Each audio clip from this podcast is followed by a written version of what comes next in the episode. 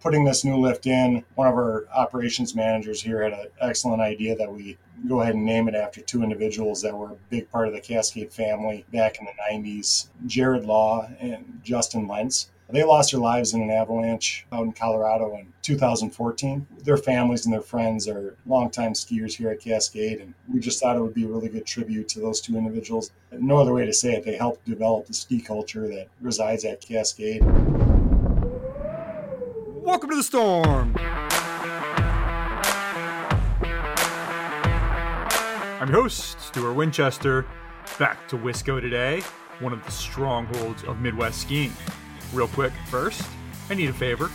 If you are new here, maybe you wandered in from iTunes or Spotify, you have to understand something. The podcast is just a small part of the storm. In fact, the podcast is just a small part of the podcast.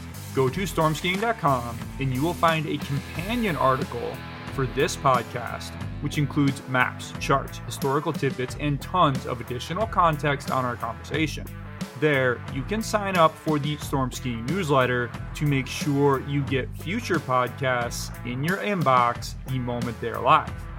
But the newsletter includes way more than the podcast.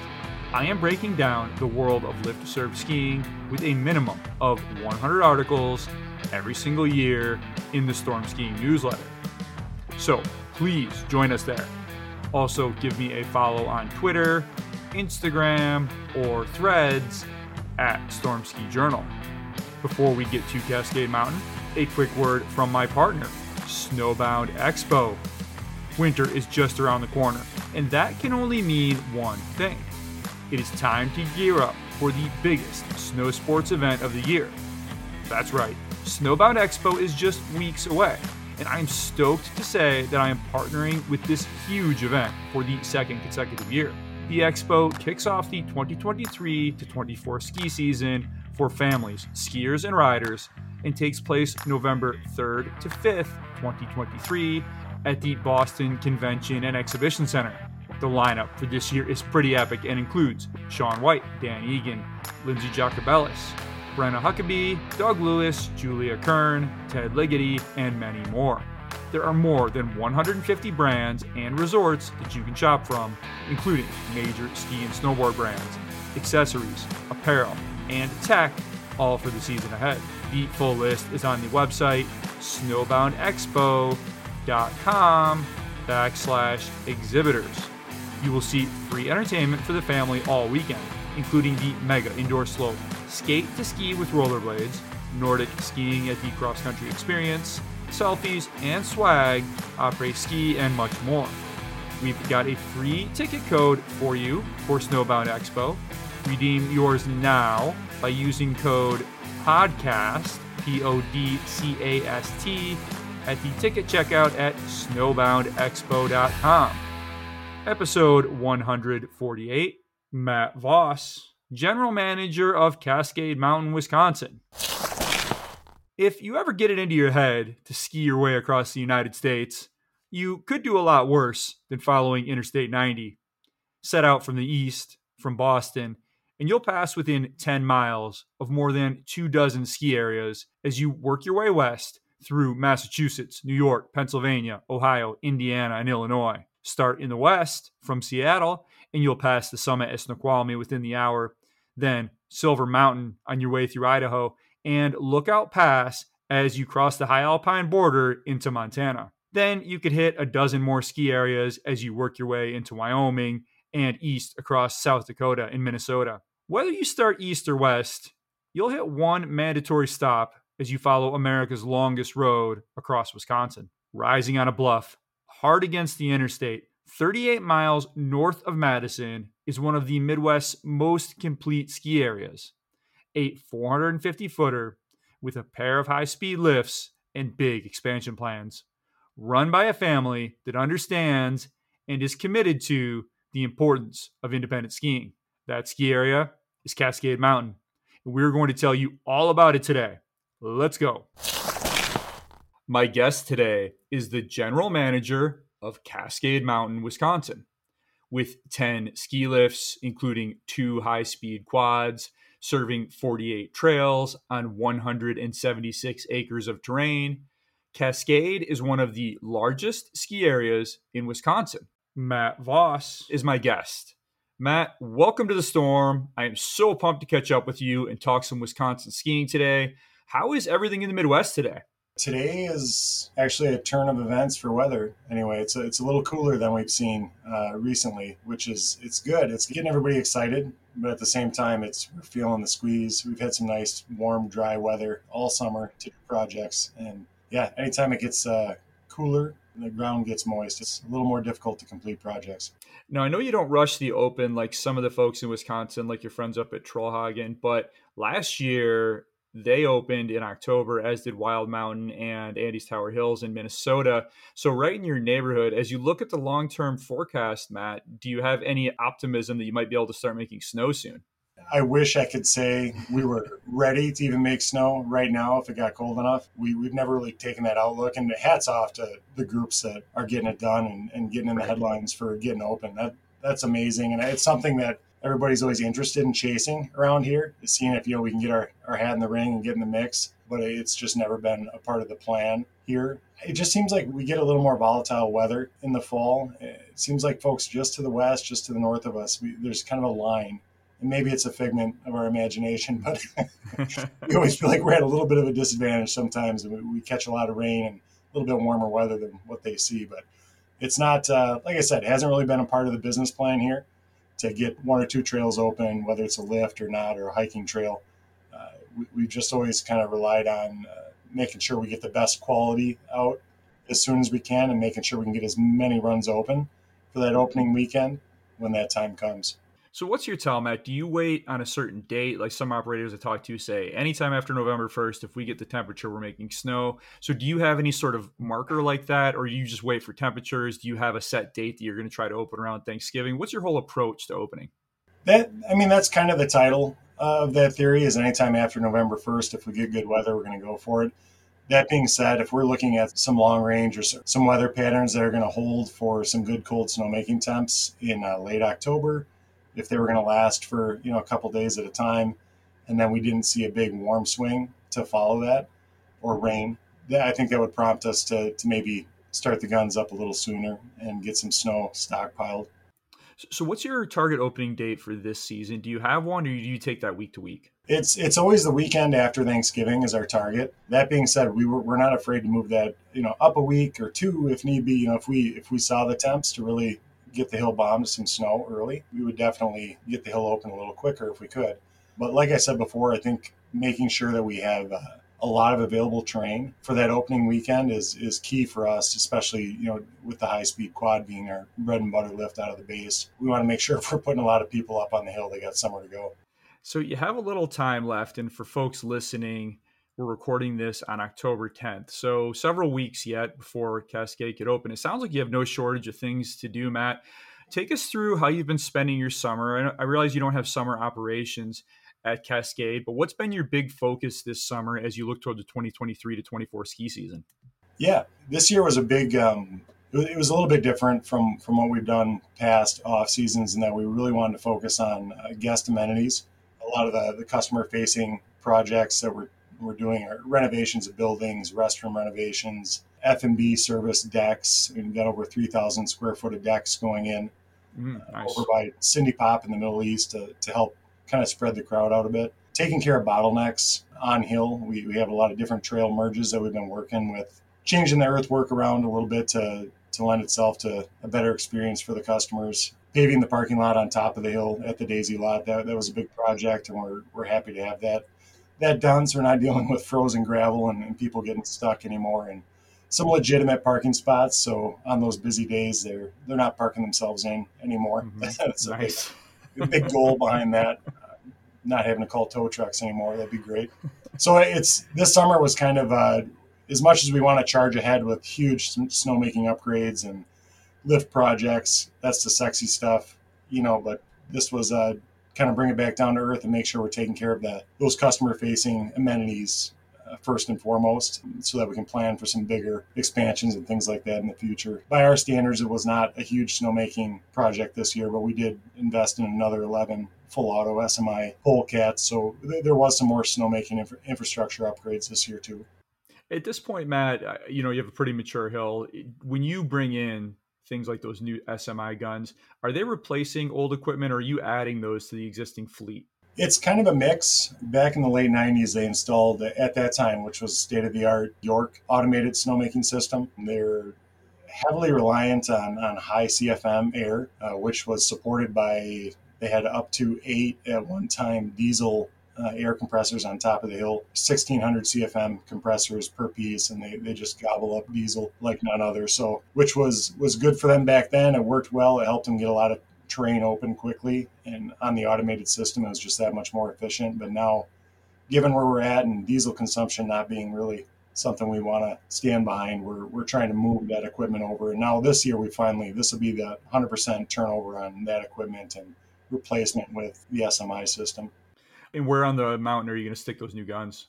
So most of these new guns went along lower end of Adele's Alley and leading into Schoolmarm, where those trails merge. Those are our, our priority one trails that we try and get those along with a half a dozen others open for that first opening weekend. So they took the place of some, some York equipment, and then we added a few in here and there that would be non-replacements, um, but just to kind of bolster that system in those areas for the beginner train. So you said you're moving away from diesel, Matt. What do the new guns run on, and how far along are you in that transition? Yeah, the, the SMI system we're running is, is all it's all electric. Press air compressors on board, so we don't have an on-hill air system per se anymore. It's still there. It won't be used though. We actually were able to get away from it for the most part last year, and then this was kind of the final phase of this journey of phasing out the diesel compressors and, and the old York system. So I spoke with Joe VanderKelen. I hosted him on the podcast, the president of SMI last year, and he was breaking down for us just how much more efficient this new generation of guns is than not only than the stuff when he started working there in the 70s when his parents founded the company, but even this stuff from 20 years ago. So as you start to fade out this equipment that, like you said, was really great in the late 90s, I mean, what can you tell us about how much more efficient as far as how much more snow you can make with the same amount or a lot less energy with this new generation of guns? I couldn't give you a specific statistic on, on how much more snow, but I can tell you hands down that when we're running these full auto guns next to even some of the older SMI equipment that's not full auto that we have, not having to have a, a snowmaker on site to change how much water's flowing through that gun. And yeah, as the weather changes throughout the night, you could have somebody stationed at every gun to be able to make this happen efficiently. If they're able to throttle up or throttle down to make sure that snow quality is right where it needs to be uh, throughout the night without somebody having to have eyes on it the whole time, it's I, I couldn't. I'm not going to say it doubles your efficiency and how much snow you can put out, but it's the piles speak for themselves when you've got them stationed next to each other and I'd say we're seeing it, in my opinion, we're probably seeing at least a 30% increase in the full auto stuff versus the stuff that's not auto. So year to year, folks are seeing a big improvement in the snowpack. It sounds like you know those lifestyle things that you mentioned are really important, Matt. The things like the deck, so people can hang out, and you kind of create this sense of place. You said you're adding some stuff around Cindy Pop. That's generally been kind of a congested area near the parking lot. Just explain to us, for those who are familiar with Cascade, what you did down there to maybe create that space and where those things will sit in relation to the lift. Yeah, so the that lower Cindy Pop or that around that load terminal of Pop Express is historically since 2016 when that got changed to a high speed, uh, the amount of traffic we see down there increased from what it was prior to that. And what that ended up doing is creating an area that is congested. There's no space available for a, a, proper lift maze or corral. So we ended on the busier days, we end up seeing customers lining up, going up the beginner trail there far out, which comes into that load area from the east. So the, the lines extend that way and then they extended to the west and to the south up Cindy Pop. And it was not not the best situation for controlling lift line traffic and making sure everybody felt like they were getting a fair shake at that next chair. So by expanding that back, we bumped out into the parking lot about 40 feet and kind of created a, a nook. We did lose some parking space there, but it was warranted. The gains we're going to see out of being able to organize the lift line traffic down there are going to be worth the, the small space we lost in the parking lot. That coupled with you know what we're going to be able to do down there for snowmaking and, and, grooming and maintenance of the snow and then just the operations and how, how they're able to line up customers now and have a nice organized corral. That's going to be a game changer in that area. Do you park out much, Matt, at Cascade? Not so much anymore. Pre COVID, before we had any capacity restrictions, it was pretty much a, a, weekly basis on Saturdays that we were getting close to or we were parked out and there was people parking on the county road and just becomes a problem. But since then we've gotten to the point where we, we get close to maxing out the parking lot, which is pretty huge by ski resort standards, parking lots that we do have available. But at this point in time, we in the last few years we haven't gotten to the point where they're parking on the county road anymore. So you're in a really interesting circumstance. I mean, the ski areas are limited by all kinds of geography, but for those who want to pop over to the article that accompanies this podcast on stormskiing.com and look at the trail map, you'll see Cascade is right up against the interstate, and that is just an immovable object. So, as you look at your parking lot squeezed between the mountain and the interstate, I mean, long term, do you have potential to expand that, Matt, or are you kind of just stuck? long term, I'd say we're, we're never stuck. There, there's opportunities further east. Eh, you know, as we move further east, there's already a small need for more F and B facilities, more amenities for the guests. So we have to be looking at that. And uh, alternatively, where, where we're going to park them, we can't expect people to only have the one entrance and parking lot on the west side of the property and then migrate through our lift chains all the way to the the skiable train on the east. And the further we push east, that's not really feasible. So there is some space down there, not much, um, but there's some space for some satellite parking. Um, that would probably equal the size of parking that we have on top of the hill at the Daisy Lodge. Yeah, that's really interesting feature of Cascade is a mid-mountain parking lot. That's pretty rare in skiing, particularly in the Midwest. And as you mentioned, as folks ride that Cindy Pop lift up this year, they will see the new paved Daisy lot. Why was it time for that upgrade, Matt? We're trying to reinvest in that lodge a little more. When COVID hit, we ended up scaling back our F&B operations and our in-house services. So we kind of left that building on the back burner a little bit. It's a great outlet, it's a great spot. Anybody that's been in that Daisy Lodge realizes it's probably the best lodge on the hill. The views you have and the accessible ski train 360 degrees of that building. It's a great spot. Um, we wanted to kind of reinvest in that and dedicate some more open hours to that building. We're going to staff it heavier. We're going to run more F and B out of that building than we have in the last few years and try and keep it open on a, at least a five day week, if not more, especially during the holidays, seven day week schedule for F&B service. We're moving some ticketing up there too, so that all of our guests won't have to get ticketing at the base lodge anymore. Be able to take care of that on top of the hill or at that mid mountain lodge. So, in combination with reinvesting in that building, the operations out of that building, we felt it was time to have a legitimate hard surface parking lot with some official parking striping in it to alleviate some of the issues that we've had in the past when it's just been a gravel parking lot. It's not the easiest thing to keep clean and de-iced in the winter, and hopefully this helps out quite a bit. You know, those mid mountain lots, these little satellite lots that are really convenient to skiing, they have a tendency to be really fun. And, and I'm not sure what the scene is like at Cascade Matt, but lots like this tend to draw the skiers that know the area really well, right? Because if you go there just once in a while, you're probably not even going to know about it because you have to go and uh, come up around the back and, and go up over the summit to even access it. So, what's the scene like there on a nice sunny day? Is that is that a tailgate spot? Do people get out and pull the grills out and, and have a good time in that lot? Yes, without without without any question, Mark, in that voice at all, it is a yes. It's heavily season pass holder occupied parking. They know what they're getting into and they they know where to head to stay out of the crowd. And that's the first place the season pass holders are going on a, a Bluebird Saturday or Sunday for sure. They break the grills out. They they try and get the tents and the tables and stuff out. we have to obviously monitor that. We can't make it unsafe. We've got to make sure right. we can fill that parking lot to capacity too. So it's a little bit of a good cop, bad cop sometimes. And it's not uncommon for me to be patrolling that parking lot myself, telling somebody, nope, you got to extinguish that wood fire. you can't have that in the parking lot. So it's yeah, play with it a little bit. It's a good it's a good atmosphere up there, definitely. But we got to make sure everybody's staying safe and we're not uh, inhibiting somebody else from from parking in a good spot.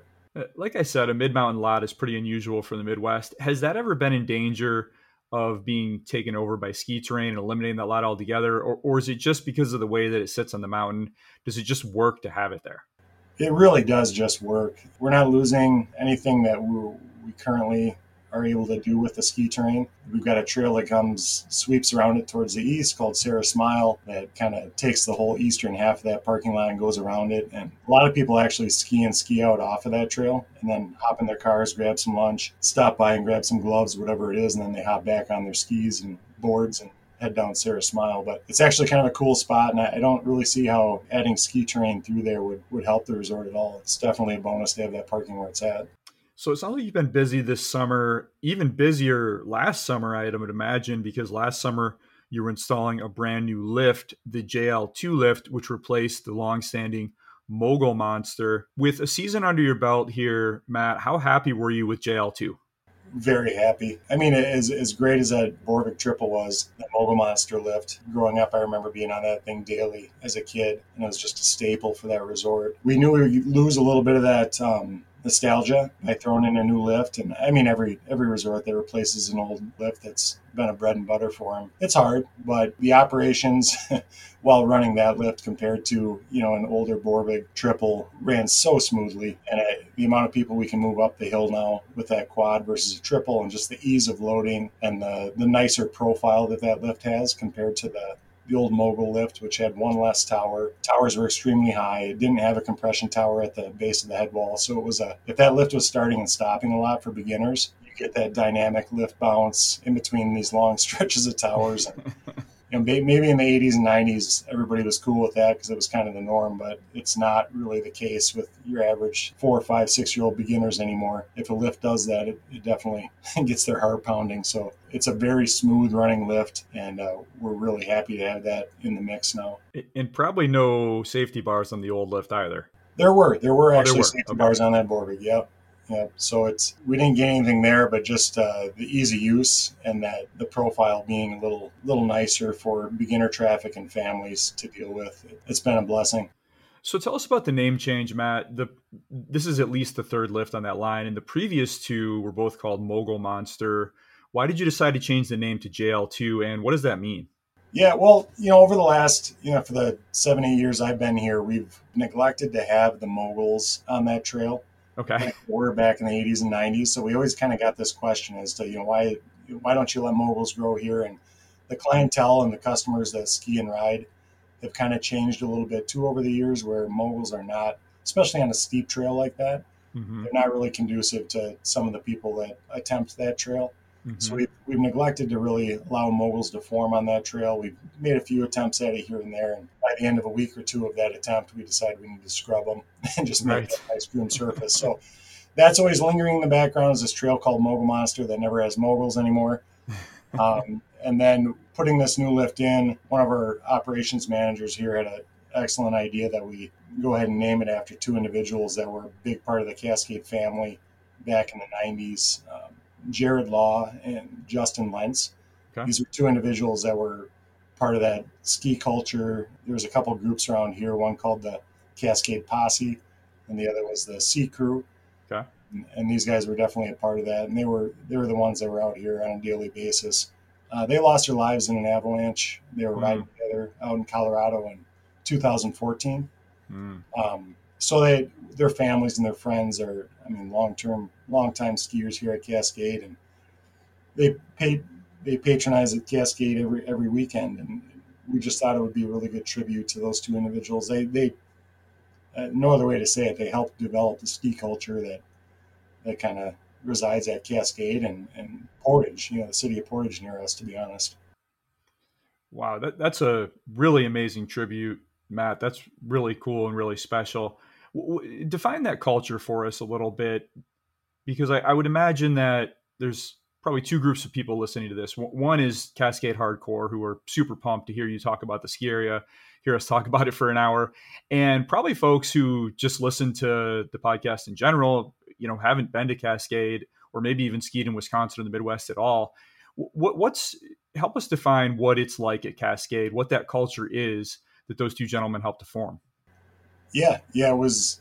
You know, I grew up. I grew up skiing here, also in the '80s and the '90s, and actually, I went to school with Jared Law. He was a good friend of mine and hmm. part of the crew that we rode and skied with uh, every day in the winter. And uh, yeah, it's it almost seemed like the the teenage community, the high school community, um, and the young family community at that time really grasped Cascade as a place to be in the winter, and it, it almost seemed like there was nothing else going on. Nobody cared about ice fishing. Nobody cared about other winter recreation um, during that time period, anyway, from what I can remember. And it was it was like the place to be. Uh, and it, it seems like it's kind of redeveloped or it's it's continued to develop since then.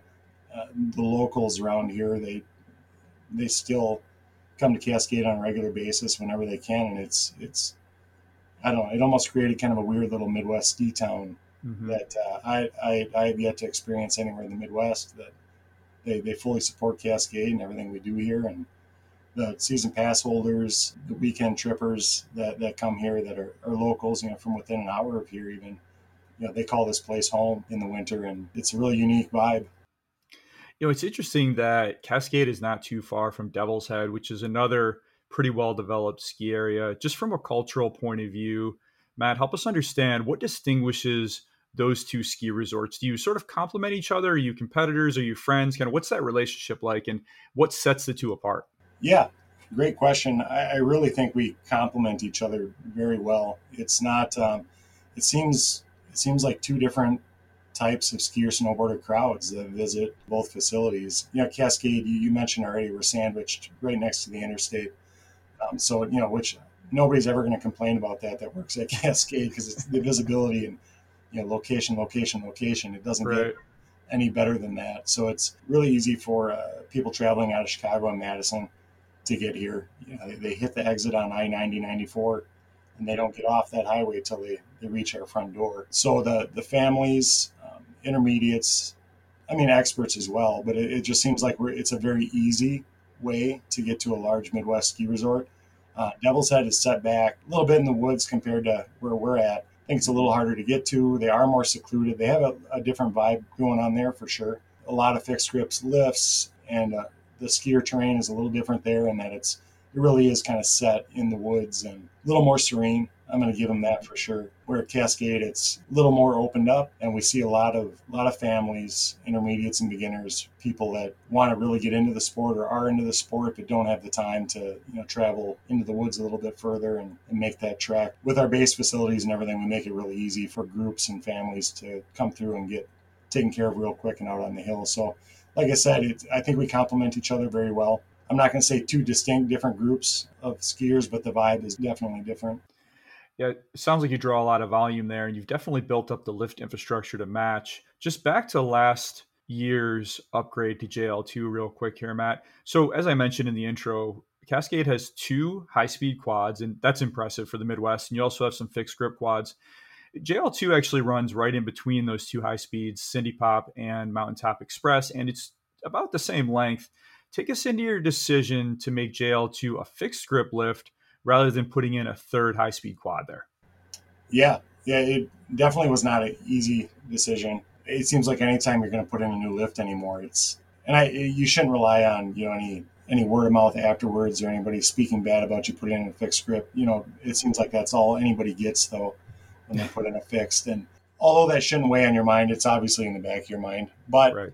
Given the location of that lift, it, it, services all of the exact same terrain that the Mountaintop Express, the detachable quad, services. I don't want to say it's just an overflow lift in case that lift line grows at that Mountaintop Express. Um, but that is what it does a lot of the time on Saturdays, Sundays. We operate that lift all throughout the week anyway. So there's a lot of people that do want to just ride that lift and have a five and a half minute ride up as opposed to two and a half and maybe take a little bit longer break. But as far as us deciding on why to put that lift in as a fixed grip, although there was some deliberation, uh, ultimately it was because it serves the same terrain as the lift right next door, which is a detachable. Given the capacities that we still have in place, we don't see the need to be able to move that many people up the hill that fast. I'm curious about the different configurations you might have considered here, Matt, because the lift you end up with is never the only option that you considered, right? So you look at Mountaintop Express, dates to 1998. Did you look at all at maybe upgrading that to a six and just getting rid of the JL2 Mogul Monster altogether? And, and if that was an option you considered, ultimately, why did it make more sense to have two lifts there?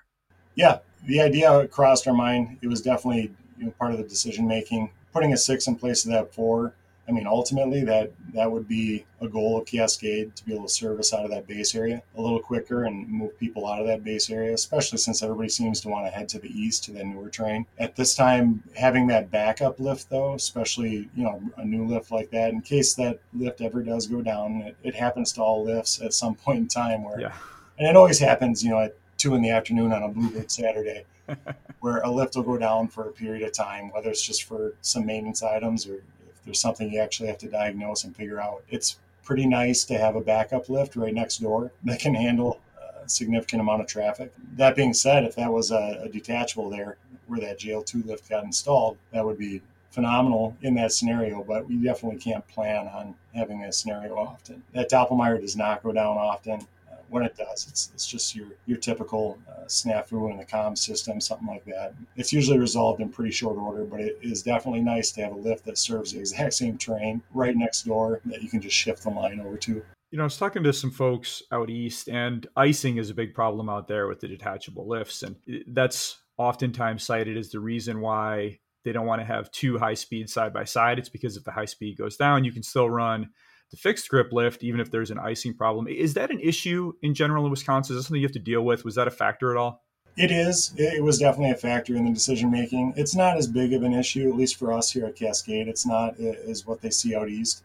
It doesn't seem, as far as ice holds and opening holds uh, due to ice storms and that, we rarely see them. Maybe once a season, twice a season in a bad year. And it is nice just to have that fixed grip right next door to fire up. you know, it's gotten to the point where we, in the Midwest, we really don't consider having a holding facility for the detachable chairs overnight like they do out west and some out east, which would resolve that issue. It's a timing and launching issue for those chairs when the haul rope does get iced up. But the limited amount of time that it actually happens for us at Cascade anyway, it really hasn't caused a big enough problem or was a major part of the decision making, but it was definitely one of the check boxes when we were deciding whether to go with a, a fixed or a detachable. So you look at the mountain today, Matt, and it must be so cool as someone who grew up there to see this place evolve into this premier ski center in the Midwest. So I just want to go back to this here, Matt. You know, tell us what it was like to grow up at Cascade. I mean, what, what was the mountain like? What are your earliest memories of the place? My earliest memory is my dad putting me on the North Wall, which is one of our Black Diamond trails, um, in pretty quick order. I, it's not the first trail he took me on, but it was definitely right. one of the second or third, maybe. I don't know. but he, we grew up. Uh, my my house, my family home, where I was born and raised, was just a couple miles from Cascade. So I was lucky to have a really quick commute. Um, and in the mid '80s, my dad actually started working at Cascade, and Hmm. he actually became mountain manager here uh, Oh, cool. in the '80s, and then through uh, through the '90s. Mm. And so I I was on the hill. I, I mean, I, I could get out the stacks of lift tickets that I that now my parents save, but there has to be on average 90, 95 tickets a year. Unbelievable. My schooling suffered because of it, but I think all my friends and that Cascade posse and all that crew I rolled with, they, hmm I, their schooling probably didn't suffer as much as mine, but they have equal amount of lift tickets. Like I said, that was what that was what we did. You know, in the in the late '80s and the '90s, it was everybody just the hill was open, we were here. Whether that was a weeknight or a weekend. At that time, it, it felt so massive to me, the ski resort, especially when I first started in the mid '80s. hmm Um, I, I didn't even know some of the terrain. You know, it'd be a year or two later before I finally skied some of the other trails and terrain that I had no idea was even there. My dad was Wow. working here at the time. You know, as I grew up and, and was racing, I, I was in the Wajar League and then USSA. Um, I got to visit a lot of Midwest ski areas and learned that okay, there's a lot more out there than just Cascade, but Yep. it was just a it was really a vibe and a culture maybe it was just the friend group that i hung out with but it seemed like our entire town was just really into being at cascade every night it was open So was Cascade did that, that end up being your first job? uh, it was not my first job no i uh, worked some other local jobs and tried to get into some auto mechanics and things like that in the area but ended up working it was my first job in the ski industry and that was uh, when i was 17 i actually worked in the kitchen for our f&b manager who is still the f&b manager Oh, cool. to this day. But yeah, that's where I started was in was in the kitchen. I had worked in the Dells my teenage years in, in a couple different kitchens and restaurants in the Dells. So that's where my experience was at that time. And brought it to Cascade for that first year and that's how it started. So have you been there ever since, Matt, or did you range out a little bit and explore the world and come back? I don't want to say I explored the world because I stayed within the industry completely. Right. In '98, uh, my family purchased a ski resort. And my parents, I did not contribute whatsoever financially, but it was my, my dad, Dave Vohs, and mother, Sue Vohs. They bought a ski resort in northern Wisconsin. So at that time, I was deliberating at going to uh, Gogebic Community College for ski area management, yep. uh, or I was looking at going into law enforcement. I have no idea why. Given my checkered okay. past, I don't think they would have taken me. yeah, they, they really wanted to purchase that resort and make a go of it. And my dad at that time said, you know, you can go to Gogebic, you can, you know, get that, but I promise you're going to get some hands-on education quicker if you come with me and work with me at Christie Mountain in northern Wisconsin. So I went ahead and did that with them, and it's been a pleasure to be in the industry ever since. I haven't looked back. I did that for 10 years, started growing a family. My wife, Sam, and and I started having kids. And at that time, the time constraints, and everybody that knows, you know, everybody that's listening to this that's in the industry knows what kind of time it takes, what kind of time you have to dedicate to this industry. And it was taking a toll and it was hard to deal with as everybody encounters. And for a split second, we decided we're going to get out of this industry. I'm going to do something else. I was working off seasons doing infrastructure construction. Was going to do that. We moved back down to the Madison area because that's where our family and friends were originally. So after 10 years, we moved down here, and I think I was out of the industry for about three months before I before I got a call and uh, started working at Christmas Mountain, which is Lake Delton, Wisconsin Dells. Started working there and as started as mountain manager, and then ended up being director of retail operations, and did that for seven years. Started looking around. It's it's a very small operation at Christmas Mountain, and I think boredom probably started to set in. So I don't know whether Rob Walz, the owner of Cascade, if he could feel the neck hairs tingling or if he maybe ran into me and noticed how bored maybe I looked, I, I decided I should probably take a job with him if he offered it, and he did. So uh, the Walz family has actually owned Cascade for several decades. Tell us about the family, Matt, and your relationship with them. Yeah, so Phil Walz, that would be Rob Walz' father, bought the place in 1977. So they, the Walz family has had it since then. Cascade originally opened in 1962. Some local businessmen opened it in 77 is when Phil bought it after him and Adele, his wife, and the family used to come up on uh, from the Chicago area on camping trips, some of the campgrounds in the area. They saw an opportunity that probably wasn't being taken to run this place more efficiently and more profitably. That's when they decided to leap in in 77. Um, so ever since then, it's been family owned. I think Rob and his wife Vicky officially took over operations and purchased the place from them in uh, 2010, but they were always a big part of the operations you know, during that whole span in between. Rob has three sons, two of which are have been in the industry I think since they were 14 when they started in rentals or F&B, and uh, they're heavily invested in it, and they no signs of leaving either. I think they want to take this over and, and make a run of it and keep it in the family. Well, I think Cascade skiers are probably really encouraged to hear that. You know, there's a lot of family owned ski areas still in the Midwest, but we have started to see some consolidation. Wisconsin Resorts has been buying up a bunch of them in Michigan and, and Alpine Valley in Wisconsin. Vail Resorts obviously came in and bought Wilmot in Wisconsin and Afton Alps up in Minnesota. I have to imagine that when Vail was shopping around, they saw that nice little ski area right off I 94, right north of Madison, and came knocking on the door. Do you know if that happened? And, and if so, or if not, why is it important for the Wallace family to keep this thing independent, keep it family owned?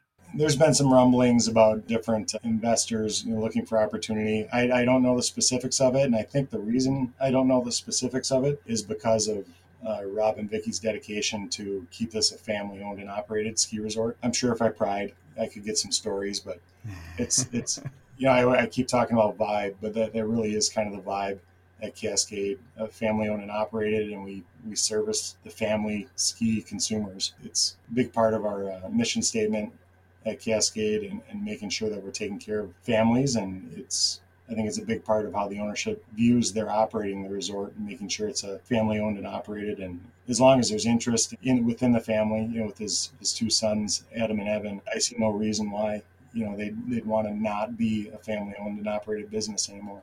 You know, it's a really substantial operation, and it's the kind of place where a family could easily set up for a weekend. For now, it's a day ski area no overnight lodging on the hill that I'm aware of. Correct me if I'm wrong. And no summer operations really to speak of. Long term, do you see, or does the family, the Walz family, see opportunities to develop any of those things, maybe build a hotel or condos or add something in the summer? Do they have ambitions to grow the business beyond, or do they just like it being a very good day ski area? It's a question we get all the time, Stuart, and it's I mean, super long term, who knows? You know, opportunities always present themselves. But in the immediate long term future, you know, from our planning and forecasting anyway, it's not really in our wheelhouse. I could see a day when potentially some outside investment comes in in the area, you know, surrounding Cascade a little bit to do some some lodging opportunities, F&B opportunities potentially. But the way we look at it right now is we, we have such a, a core dedicated group and staff that work here year round and we grind them to the bone in the winter, you know, working yeah. those hours that ski industry knows we work. I can't imagine doing that to them, uh, both in the off season. That's one of the reasons we don't do off season operations at all summer operations, biking, anything like that, is we like to give our crew a little bit of a break and, and really let them digest a bit in the summer months. Adding a hotel or any kind of lodging, I think, would interfere with what we do and what we do best. Not far from here, you know, just down the road, 15 minutes, 20 minutes exit to exit is Wisconsin Dells, Lake Delton area, which has, you know, lodging to the extreme. So that end of it, I think, is pretty much taken care of. Although it's not ski in, ski out, it's close enough that it makes it work and it really allows Cascade and our crew to dedicate itself to the, just the quality of skiing and snowboarding and not necessarily uh, splitting our attention into other avenues. Well, the upside of that for skiers is that you've been able to really hyper focus on the mountain and just building a really good ski experience. And part of a really good ski experience is having a really good lift fleet. And Cascade has an awesome lift fleet, and and it's pretty new. Almost everything has been built within the past 25 years. You do have a couple older lifts. The Manitou Quad dates to 1988. You have a couple of old Borvig doubles. Uh, as I mentioned, Mountaintop Express was built in 98, probably fine, but you know those that generation of high speed lifts has a, a, lot of or some obsolete things on it now that you could upgrade. As you look around the mountain Matt long term what's your wish list for upgrades to cascades lift fleet? That's a chess game right trying right. to figure out you know which lifts service which terrain and the age of them and how to prioritize you know replacement or upgrading of them the manitou lift that you spoke of that that's a borvig quad that it, yeah it's on the older side but it, it services a small portion of the terrain at cascade. It, honestly it serves more of our race team train and for their training and races. So that one is probably not a front runner for replacement. Some of the doubles service some of the beginner train that we have here and, and they're very short lifts although that means that they have a high cycle on the on the haul rope and the running gear. They would definitely be in the mix for talks of upgrades and replacement in the future. We have gone through and updated drives on all of these lifts, so that's one step we've taken to make sure that they're you know they're staying up to current code and we don't have communication issues and drive failures like some of the old Fincor drives in the Borvigs that we used to run. But if I had a wish list, I'd say we'd probably start there in some of our beginner train and, and then move to the older stuff. Obviously, the the 98 uh, Doppelmayr, the Mount Top Express detachable. It's not one of our older lifts, but it's the one that gets used the heaviest. So there's definitely uh, planning involved on what we're going to do with that lift in the future and how we could potentially upgrade that, whether that's a renovation of the current lift and just updating it or completely replacing that. And you had mentioned a six pack in that area before. And if that makes sense for us in the area we have available, you know, to run a six pack drive out of that area versus a four place, it's definitely in the mix for conversation. Do you like in general where your lifts are? If you were to take the school marm and bunny, those two double chairs, could you see consolidating those to maybe one Skytrac quad or something? Or, or is there anywhere else that you would like to add a lift that you don't have one?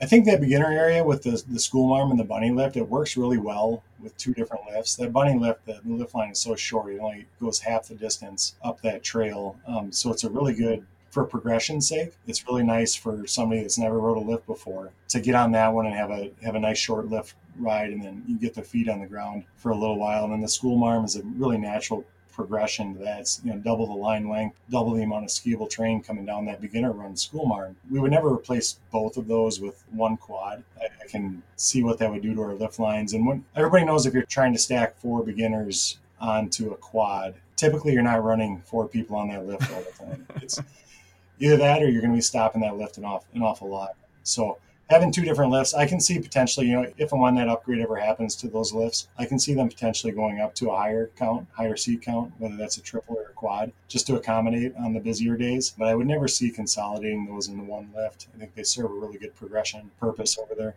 Anywhere else you would like a lift, maybe from the base of Cindy Pop up to the far out so people could lap those black diamonds or maybe from Byway up to the summit to lap that upper pod, or, is it just too expensive to put in a whole lift to serve a pod that small? It, I mean, I wouldn't say as long as the value is there, I, I wouldn't say it's too expensive. But the, how Cascades laid out and the way our terrain lays out in that top section, top third, top quarter of the trails tend to be uh, a slighter grade before you hit the, the head wall and the ridge line. To service that terrain up top with a dedicated lift, I think would you'd be missing out on the value of our terrain. If anything, I think you'd probably be on the, the lower end of the hill to get to the top of the head walls and, and unload up there as opposed to taking them all the way up to the very top and just serving that low gradient.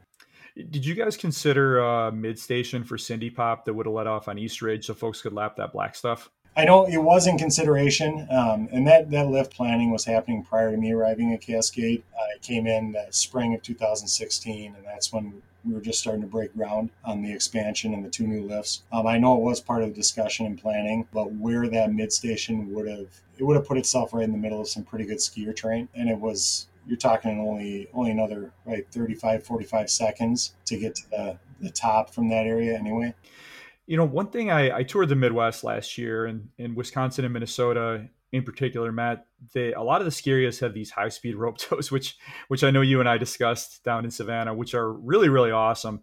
And I think you have one serving your mountaintop park. How much do you like that lift? And have you considered adding others, maybe along JJ where the terrain park is there?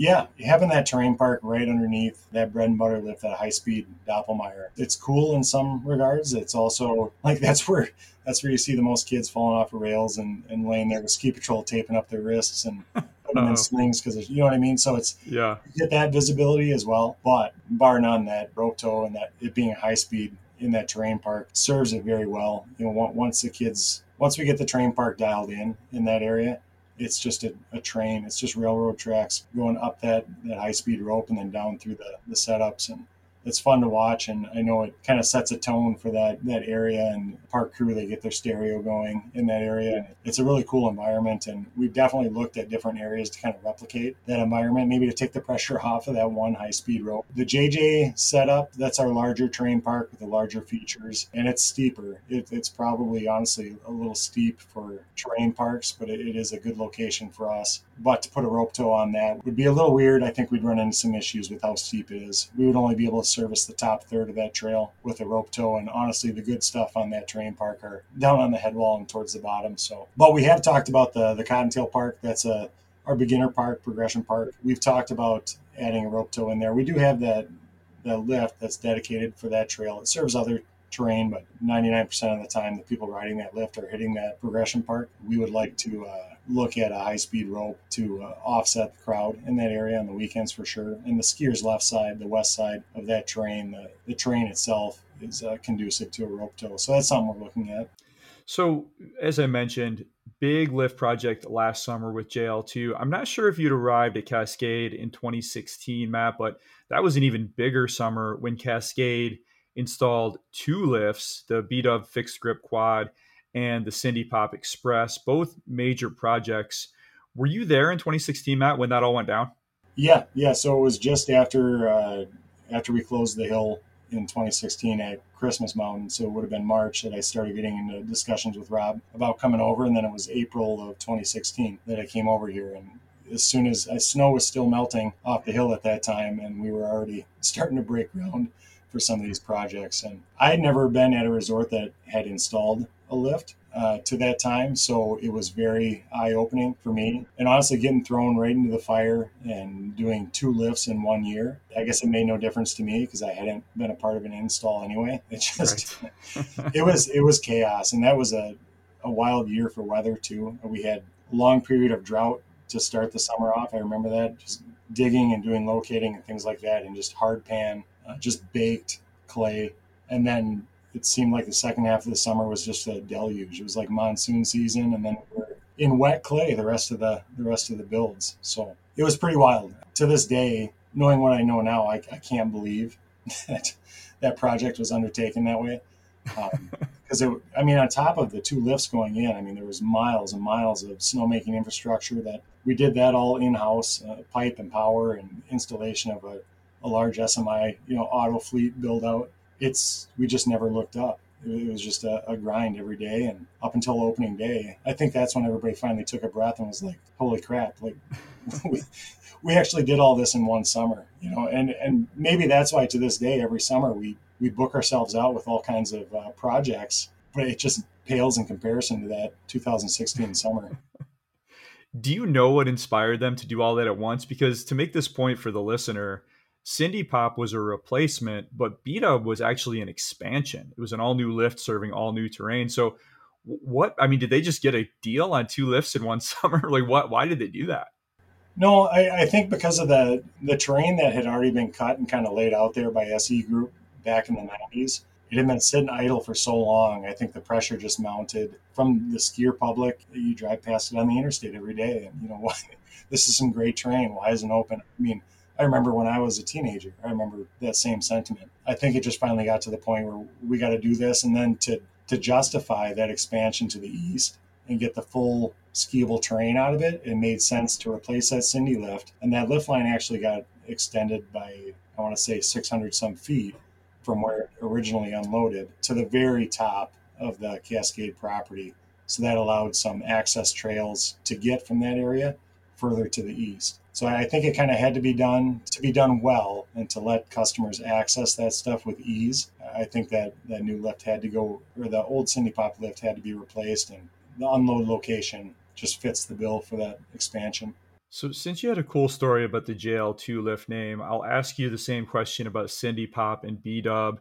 Do those names mean anything? Is there a story behind either of those? Yeah, the Cindy Pop lift was named after after Rob's family member Cindy. Rob Walz. If you're used to Cascade, if you're one of the diehards, you'll you'll know the history behind all of these trail names. Um, but many of them are named after family members within the Walz family. Cindy Pop was was named after Cindy, and uh, B Dub was actually uh, named after Brennan Walz, who's Rob's son that is not part of the working group here at Cascade, but B Dub, uh, Brennan Walz. Apparently, that was his nickname back in the day. So mm-hmm.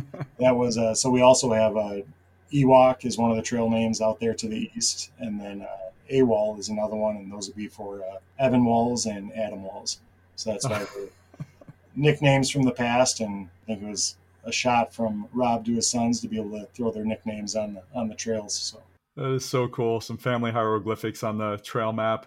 So yeah. I'll, I'll bother you with the same question here as I did with JL2. Cindy Pop is a little longer than B Dub. Both have about the same vert.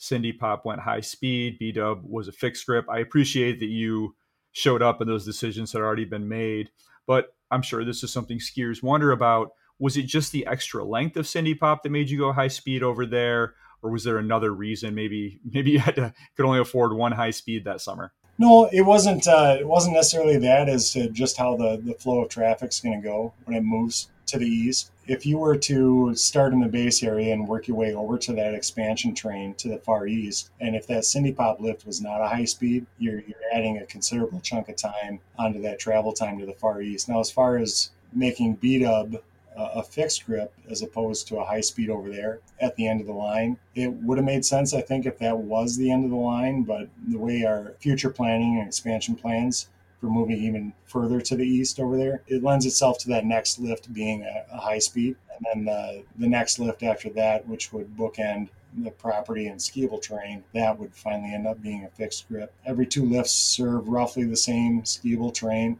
that there's an option for a high speed and an option for a fixed grip, I think lends itself well to the traffic we have at Cascade and, and how people move throughout this resort. So it's not, I mean, it was never in everybody's head that every other lift is going to be a high speed, but the way we see the traffic moving and with the skiable terrain we have and the, the length of our trails, it makes sense for us for those lifts to be kind of alternating between a high speed and a fixed. Uh, Matt, I want to dig into what you just said because that's some red meat for the listeners. I think the Cascade Loyal. Now, if you look on Google Maps, there's a bunch of trails cut, even skiers right of Ewok, as far as I can tell. And I, I, believe what you were just referencing is potential expansion into that, and then maybe even expansion beyond that. So, what can you tell us about the potential for Cascade and that for expansion in that direction at Cascade, and your current thinking around when that could actually happen? Yeah, it's red meat for sure. our, our, customers have been customers and people that travel that interstate. I mean, they've been picking off that red meat for years. It's um, I can tell you that that the trails that are currently cut further to the east over there are probably the best terrain that Cascade would have to offer, and we're, we're the plan is is to move that direction. Timeline on that plan is really hard. You know, with the environment that we have now post COVID, and kind of changed how we uh, strategize our business every year. The plan has evolved, but it hasn't gone away. That's for sure. We, we look at it every year. Um, we try and timeline the expansion projects the next two phases for the next two lift builds build outs every year and it, needs to make sense obviously financially. And to jump in with a with a high speed lift and snowmaking over there and what that what that does to our our budgeting is at the top of the list for trying to make that decision. Like i said though because it is such valuable terrain over there it's on our minds daily. And we're i want to say monthly it comes up in our admin meetings so that we try and do a little more planning around that and when the best timeline would be. And yeah, recently we've, we've definitely been uh, doing a little more investigating into what it's going to take to put that next lift in. So, if the next lift, just speaking around how you're thinking about this, those trails that are referred to that you can see on Google Maps are cut right now. Would the next lift serve just those trails, or are there more that you would cut for that? The, the, the next lift would service the trails that are already cut. There's a couple feeder trails off the top depending on where that lift unload actually end up being placed. There's a couple feeder trails that still would have to get cut in to get to the main larger trails, but the trails that are there right now would be, I believe it's about 70% served by the new lift that goes in. The trails that are cut furthest to the east, those would definitely take. There's a there's a huge ravine that separates the two the two sections, so there would definitely have to be a, another lift added to get the full you know 100% of what's cut over there into skiable terrain. And beyond what we can see is cut on the map, and I'll include these images in the article that accompanies this on stormskiing.com, is there even more to, trails that you could cut east of that? That we're quickly uh, getting up to where our current property ownership is hmm. for Cascade. Yeah. Not to say that there's not property coming all the way around that ridge that could be uh, terrain, um, but it's definitely it's not property that Cascade has acquired yet we haven't thought that far in advance to think that we need to purchase more. We need to look at what we have in front of us right now and those trails that are cut to satisfy what everybody sees every day when they drive by. So if there was any expansion, it looks like it would have to be east. It looks like it's kind of flat up top, and it looks like to the west there's roads and farmland and everything else. So is that the case? Is east the direction you'd have to go? Yeah, east is the direction. There, there is some area to, to the west. Um, it, like you, you, mentioned, there is a Fox Glen Road is a county road that we'd quickly come up on. Mm-hmm. But just to the, the north of our current Adele's Alley that swings out and almost touches that road, just to the north of that, there's a pretty good chunk of uh, land there that uh, it would lend itself to beginner terrain and learning terrain. And this is really out there thinking or out there planning. It's nothing that's in our short term, but someday we'd like to see a better learning facility and possibly start getting into some train based learning. And that location up in there is, like I said, conducive to, to some beginner terrain and, and learning centers.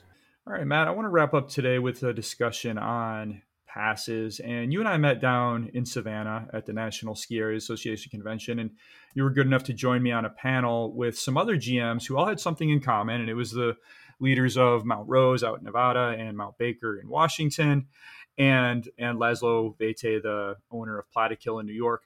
And what you all had in common was you all have these big, attractive mountains that could probably fit on just about any multi mountain pass. And you've all chosen to sit out that craze. And that was a great conversation, but it wasn't recorded. So, so the general public hasn't heard it yet. If you wouldn't mind here for the listeners, Matt, just reset that. I mean, obviously, Cascade would be a great addition to the Indy Pass to the Epic Pass, even the Icon Pass, because you could get those big city folks who would who would want to day ski at Cascade and then go for a bigger adventure out west. Why so far have you chosen to sit out the multi mountain pass push here, Matt? Yeah, it's a good question, and it's another one that we get asked all the time. You know, anybody that's on that, that, participates and is part of the pass programs, they always want to know why we won't hop in. And it's there's not like a hard answer. This is the exact reason, but we do what we do already very well. We feel like we're always trying to do it better. Having a, a multi-hill pass, I don't want to say it does a disservice to our current pass holders and, and everything that they get out of Cascade, but I, I everybody's seen the pictures and the videos of you know what some of these bluebird powder days can be like on a conglomerate pass or multi-mountain pass. And although i understand the reasoning behind it and I, we understand that we're trying to get people an affordable means and, and break down that barrier to enter the sport i don't think that's the experience that we're looking to give them if you know what I mean. We want everybody to have the opportunity to experience Cascade, but we don't. I don't think the experience of you know half hour or more lift lines on a, on a nice Saturday, or I don't think that's the experience that we want to give them. We're, we we struggle. I mean, every year trying to make sure that we're not outpricing a demographic, especially a local demographic, and to gain uh, beginner traffic and these families that want to learn how to ski or stay within the sport. And I, I know that the multi resort passes help break down that barrier to entry for the sport. But I think at the end of the day, we want to make sure that we, we keep that experience valuable at Cascade. We don't we don't want to oversaturate that. Um, I think we have enough tools at our disposal at Cascade that we can make that happen and, and get those families and beginners and first timers into the sport uh, without offering that kind of a pass. I think it works really well for the people it works really well for. I can't I can't say it's obviously it's a business model that has done well for various resorts in the ski industry, and then I mean other industries as well have the same type of business model. And the way Cascade is positioned and, and how we have uh, strategized using capacity to increase the quality and the high level of experience and the value to the people that are here, I think it kind of goes against what we've been working towards since we uh, implemented capacities for sure. And prior to that, you know, we were obviously trying to give everybody a quality experience and add value to their day here. Since then, we've seen what limiting crowd numbers can do to really increase that value for the customers and and to forecast and plan for our operations. Yeah, COVID was an interesting time, and a lot of sort of necessary evils came out of that period, but a lot of really good ideas that folks kept came out of that period as well. And Cascade and your team there kept the lift ticket limits, eh, you know, probably not as as severe as, as they were during COVID, but but you had started limiting lift tickets during COVID, decided to keep them post COVID.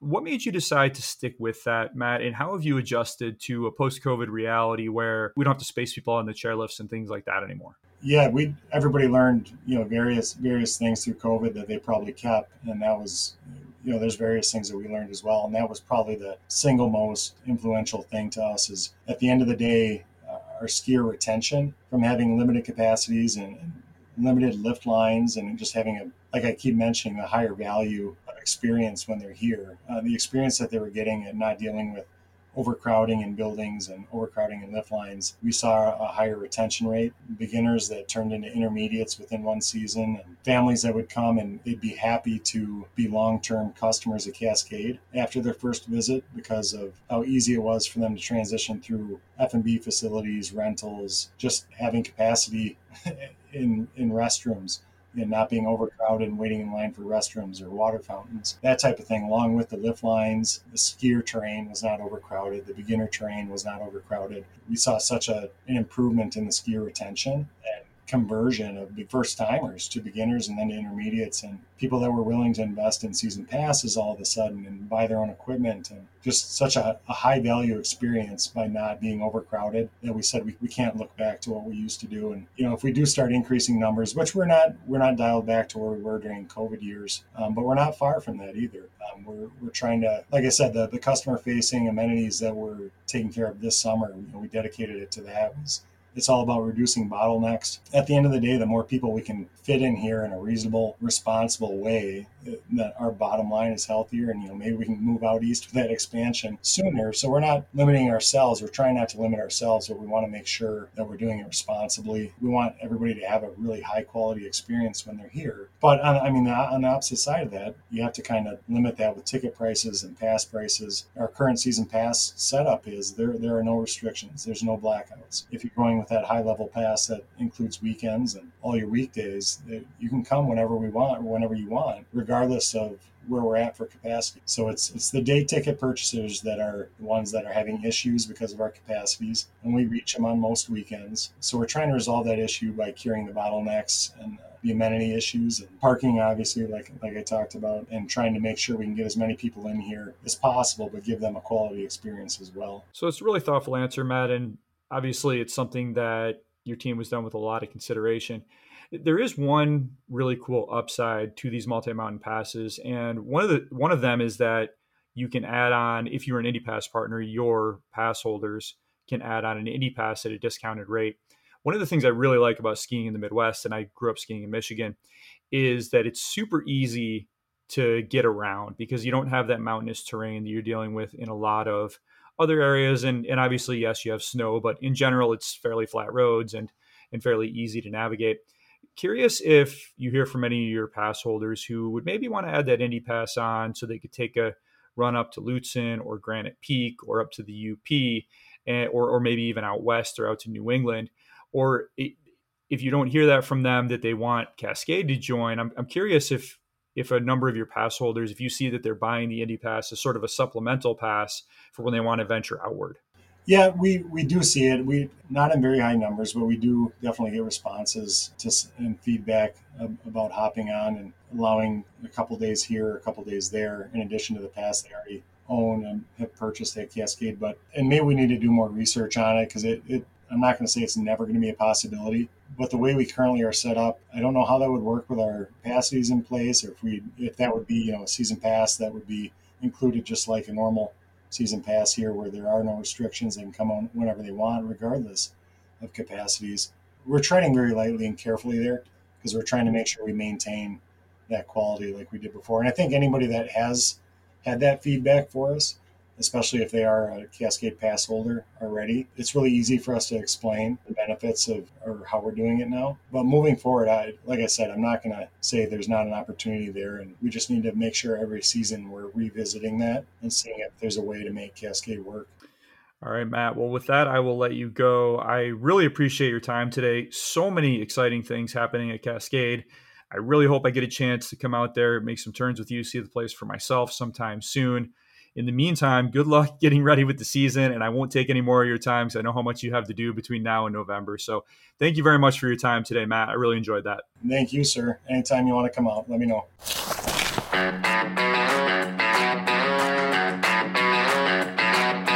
That's Matt Vohs, General Manager of Cascade Mountain, Wisconsin. I appreciate you, Matt. Thank you so much for that. And thank you all for listening. Hang tight, Midwest. I've got two more podcasts coming your way in quick succession with the leaders of Lutsen, Minnesota and Snow River, Michigan. Then we'll hit Buck Hill, Minnesota in the new year. If you just found the podcast with this episode, please go ahead and dig around in the archive where you will find a ton of Midwest pods, including EPs focused on the leaders of Whitecap, Granite Peak, Trollhaugen, Little Switzerland, Paul Bunyan, for the UP skiers among you, Mount Bohemia.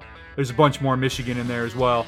Caberfae, Nubs Knob, Boyne Mountain, the Highlands. The very best way to get new episodes the moment they are live is to pop over to stormskiing.com and subscribe to the Storm Skiing newsletter.